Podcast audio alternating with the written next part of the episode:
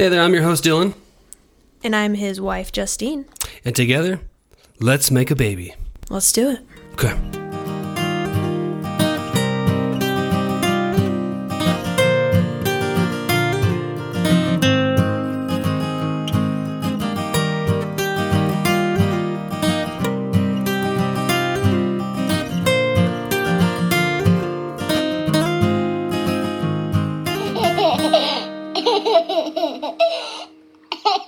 Welcome to a live and special episode of Let's, Make, a baby. As always, I'm your your host, Justine. And I'm Dylan. He's mostly the host. I'm the co-host, but he let me take the reins today. I don't know why. Yeah, why not? You That's know? fun. Yeah. How are you doing? I'm doing great. How are you doing? Oh, good. I'm really tired tonight, which I feel like I've said a lot on the podcast because we always record at night. Yeah, that's true. So always That's way free time. Yeah, today was quite the day. It was. Uh, like Justine said, today is a uh, live update on the IVF journey that we're going through. Yeah, we've got the next step update for you. Um, and like, you know, we kind of mentioned in the prior episodes, we have just been waiting. We've Yeah. just been in a holding pattern Mhm. for 10 days We have. uh, since the implant. And um, I did thoroughly enjoy the princess days I was given. Yeah. Somehow we made it through, though. We made it through the 10 days and we have results. We do. They called us this afternoon. I went in for a blood draw at about 9:30 this morning. They were going to test my HCG levels and we got results oh I don't know about 12:30, 12:45 something like that. So Mm-hmm. Right. It was a long three hours. Oh my gosh. Have you ever had the stress sweat? I had extreme stress sweat on my right armpit. I don't know why my only my right armpit sweats. Eat weird. I know. You should maybe get that looked at. I probably should. Also, very serious question. Yeah. True or false? Mhm. Stress sweat smells worse than real sweat. Probably true. 100% true. True or false? I came home like three times to put deodorant on in that three hours. True or false? Any kind of armpit sweat smells less bad than butt sweat. I got to be straight up honest with you. Yeah. And I don't even know. How do you know what sweat smells like? Pardon my French. That's not important. Let's get back on track. Oh here, okay? my. Uh, like Justine said, it was a big day. Uh, let, us just we, as always, we live recorded the episode, and uh, I think it, we should note too. Uh, we don't always live record things just for the podcast. I wish it was, you know, just for that, but it really is for our yeah, memento too. Yeah, Just so, it so yeah, happens that we have a platform to put it on to save it. there's been a lot of, and I mean, this podcast is a big journal, right? I mean, Totally. it's, it's cool that people can, if they can learn something from it, but it's more so for us. But um, there's many a times where we go through life and there's events, and we don't take enough pictures. We don't take any videos. We don't write about it in our journals, and it's just gone. And so this is a really cool way for us to kind of remember these things. So in the call with Leslie, you're going to hear her mention a couple things uh, that she goes over with the pregnancy test and what it entails.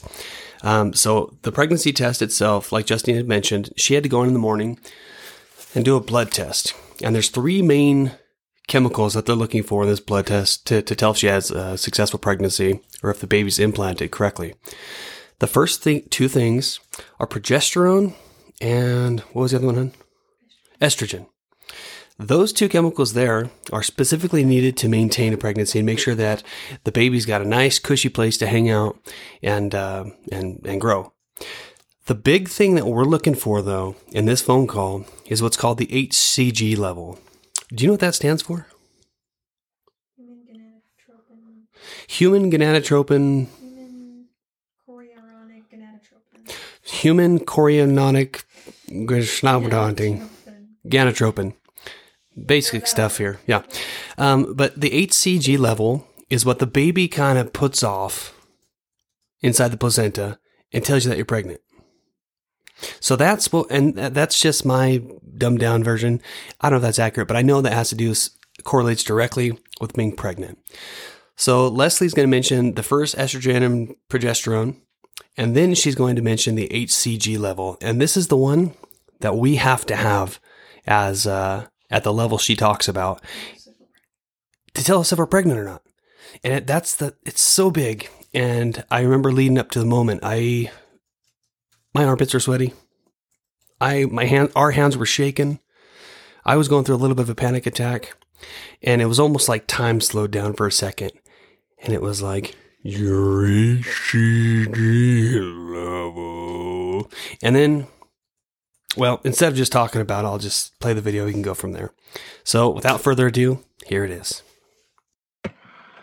I don't know what's happening. I'm so scared. It's live results. Okay, here we go. Hey, Leslie. Hi. Hi, how are you? Good. How are you? I'm a hot mess, but hanging in there. I'm sure. Anxiously awaiting my call. Yeah, I've been really excited to talk to you. I love tasting when I call. I promise. I know. oh, that's okay. We, we love you to get your calls anytime. So we checked your estrogen, progesterone, and HCG. Okay. Estrogen and progesterone look fantastic. And then HCG, we want it to be around 100 today, maybe even like 150 because you're a day late. Okay. Yours came back at, came back at, came back at, came back at, came back at. Thank you for listening to the first season of Let's Make a Baby. We'd like to thank everyone who has listened and supported us so far throughout our journey. Your kind words, comments, and messages have been absolutely heartwarming, and we can't tell you how much they mean to us. Just this week, we received this message from Hannah from the UK. Thank you guys so much for this podcast.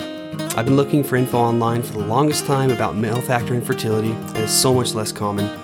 When Dylan said he was born with CF, my jaw fell open, and I felt like I finally found somebody I can relate to.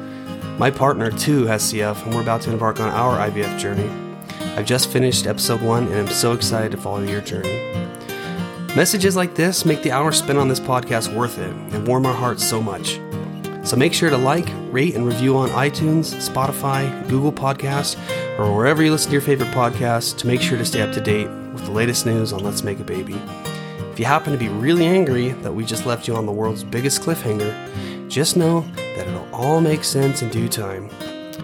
Season 2 of Let's Make a Baby will be out in just a few short weeks, and I promise you, you're not going to want to miss any of it. But seriously, if you get anything out of the first season of this podcast, hopefully it's that just because you have infertility issues, whether they're male or female, there is absolutely nothing wrong with you. You're perfect just the way you are. We all are just trying our very best uh, with the cards that we've been dealt. We love each of you, and we can't tell you how much your continued support means with every kind word you sent our way. So hang in there, and we'll see you in October.